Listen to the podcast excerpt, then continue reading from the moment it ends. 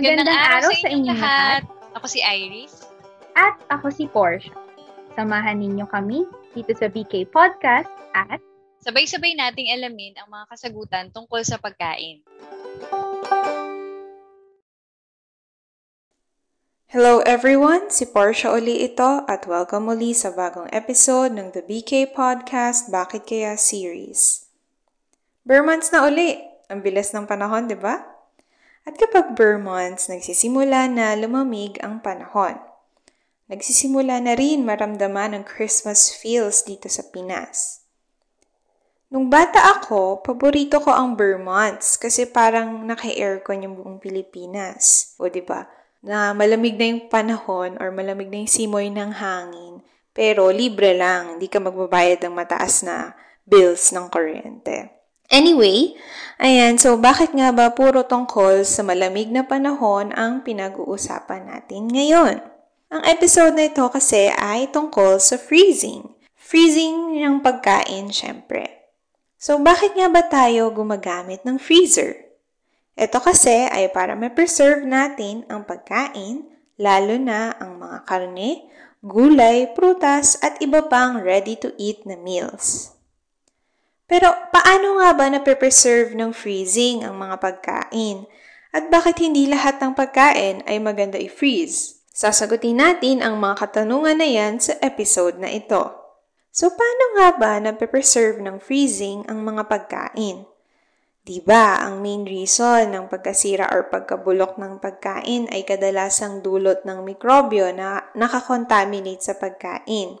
Pati na rin ang mga chemical reactions na natural na nangyayari sa pagkain. Kaya nga, may hangganan or shelf life lang ang pagkain. Uy, may previous episode tayo tungkol dyan. Kung di nyo pa napapakinggan, balikan nyo na lang after ng episode na to. So, compared sa pagluluto or pag-apply ng init, kung saan yung init na ito ang nakakapatay sa mikrobyo, kaya hindi sila dumadami at hindi nasisira yung pagkain, at itong init na rin ay sinisira yung mga enzymes sa pagkain na maaaring magdulot din ng pagkabulok o pagkasira ng pagkain. Freezing naman, on the other hand, ay pinipigilan o pinapabagal ang pagdami ng mga mikrobyo. Pinipigilan rin ito ang pagpatuloy ng mga chemical reactions at iba pang changes na dulot ng enzymes sa pagkain. Pero paano nangyayaring napipigilan or napapabagal ng freezing ang pagkasira ng pagkain?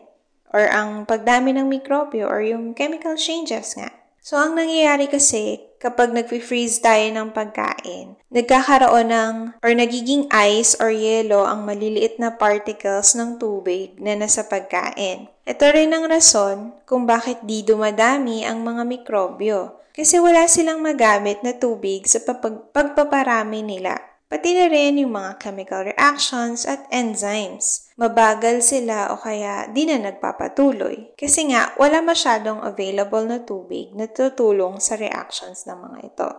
Dapat siguro may special episode pala tayo sa importansya ng tubig sa pagkain. Anyway, siguro yung isang bagay na pwede natin gamitin para mas maintindihan natin yung concept na to ng mas simple ay imaginein nyo na, di ba kapag tayo malamig or nilalamig, mas madali or mas masarap matulog. Tapos minsan naman, mas mabagal tayo kumilos. Tapos syempre, pag na-freeze na tayo, di na tayo makakakilos. So parang ganun din sa pagkain. Pero hindi ibig sabihin na frozen ang na pag frozen ang food ay hindi na ito masisira. Syempre, ang pagkain, lahat ng pagkain ay may shelf life or hangganan lang. At depende ito sa pagkain. Hindi rin naman lahat ng pagkain ay maganda i-freeze kasi ang freezing ay maaaring magdulot ng change or pagbabago sa texture or lasa ng pagkain. Karaniwan rin kung ano ang quality ng food nung na-freeze ito, yun rin yung mapipreserve na quality. Hindi na ito mag-i-improve. Maaari pa ngang mas bumaba yung quality nito. Pero ayun, depende pa rin sa uri ng pagkain. So, ang karne, chicken, isda at iba pang seafoods ay okay lang kapag frozen. Pati na rin yung mga carrots, corns, or iba pang mixed veggies. Ang mga fruit, fresh fruits and vegetables, na maraming tubig tulad ng lettuce, cucumber, grapes, at strawberries ay pwede naman i-freeze. Pero malaking pagbabago ang nangyayari sa texture ng mga ito. Pero bakit ganun? May nakita naman kaming frozen strawberries sa grocery. Meron ng mga frozen strawberries, pero kung pansin nyo, iba yung texture nito compared sa kung fresh.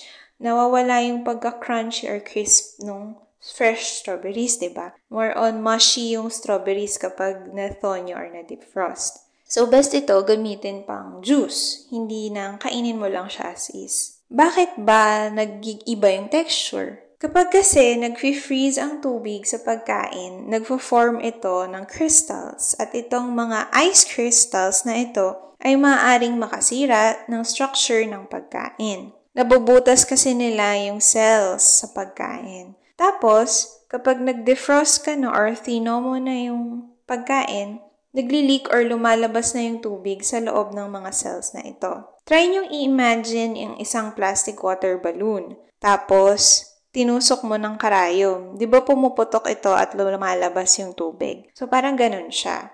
Pero pagdating sa freezing, delayed lang kasi frozen yung tubig sa loob. Pero depende din sa type ng freezing ang mga size ng ice particles or ice crystals. May dalawang uri kasi ng freezing na usually ina-apply sa pagkain.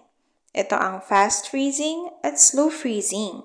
Ang fast freezing ay syempre mabilis na freezing Karaniwang sobrang baba ng temperatura ng freezer, tapos yung iba naman may malaki pang fan sa loob para mas mabilis mag-freeze ang pagkain. Ito ay karaniwan namang makikita sa mga manufacturing industry kasi mahal ang ganitong type na freezer at magastos ang energy consumption. Ang slow freezing naman ang type ng freezing ng mga home freezers or refrigerator na may freezer. So, ito yung mas common nating na e-encounter. Ngayon, kapag mas mabagal ang freezing, mas malaki ang ice crystals na nagpo-form. Kapag naman mas mabilis ang freezing time, mas maliit yung ice crystals. Eh, so ano ngayon kung maliit o malaki ang ice crystals? Kapag kasi mas malaki ang ice crystals, mas prone ito makasira ng structure or cells ng pagkain.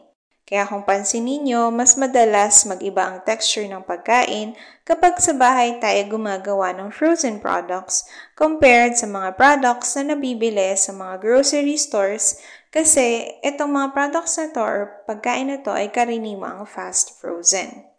Pero ito, alam nyo ba na sa pagkain pwede ring masunog ang mga ito dahil sa freezing? Ito ang tinatawag na freezing burn or freezer burn. Bakit burn? Eh, malamig nga. Ang nangyayari kasi, mukhang sunog yung portion ng pagkain kasi nag-change yung kulay niya. Tapos usually, nagiging darker. And pati na rin, nag-iiba yung texture nito. Pero kung na-freezer burn man yung food, safe pa din naman siya kainin kasi sa, sa sensory properties lang or yung itsura at texture, usually lang nung pagkain ang nagbabago. O ba diba, ang dami palang involved sa freezing. Hindi lang simple na, ay, frozen lang yung food. So, kaya yung, hindi din lahat ng pagkain ay maganda i-freeze kasi maaaring ang mag-iba yung texture nito. Kaya ang mga vegetables na pang raw salad ay hindi magandang ilagay sa freezer kasi nag-iiba ang texture nito at maaari pang ma-freezer burn nawawala din yung crispiness at crunchiness na gusto natin sa mga vegetable salads, lalo na yung mga fresh salads. Pero kung iluluto mo naman yung mga ingredients para gawing soup, sauce, pwedeng pwede naman i-freeze. O ba? Diba?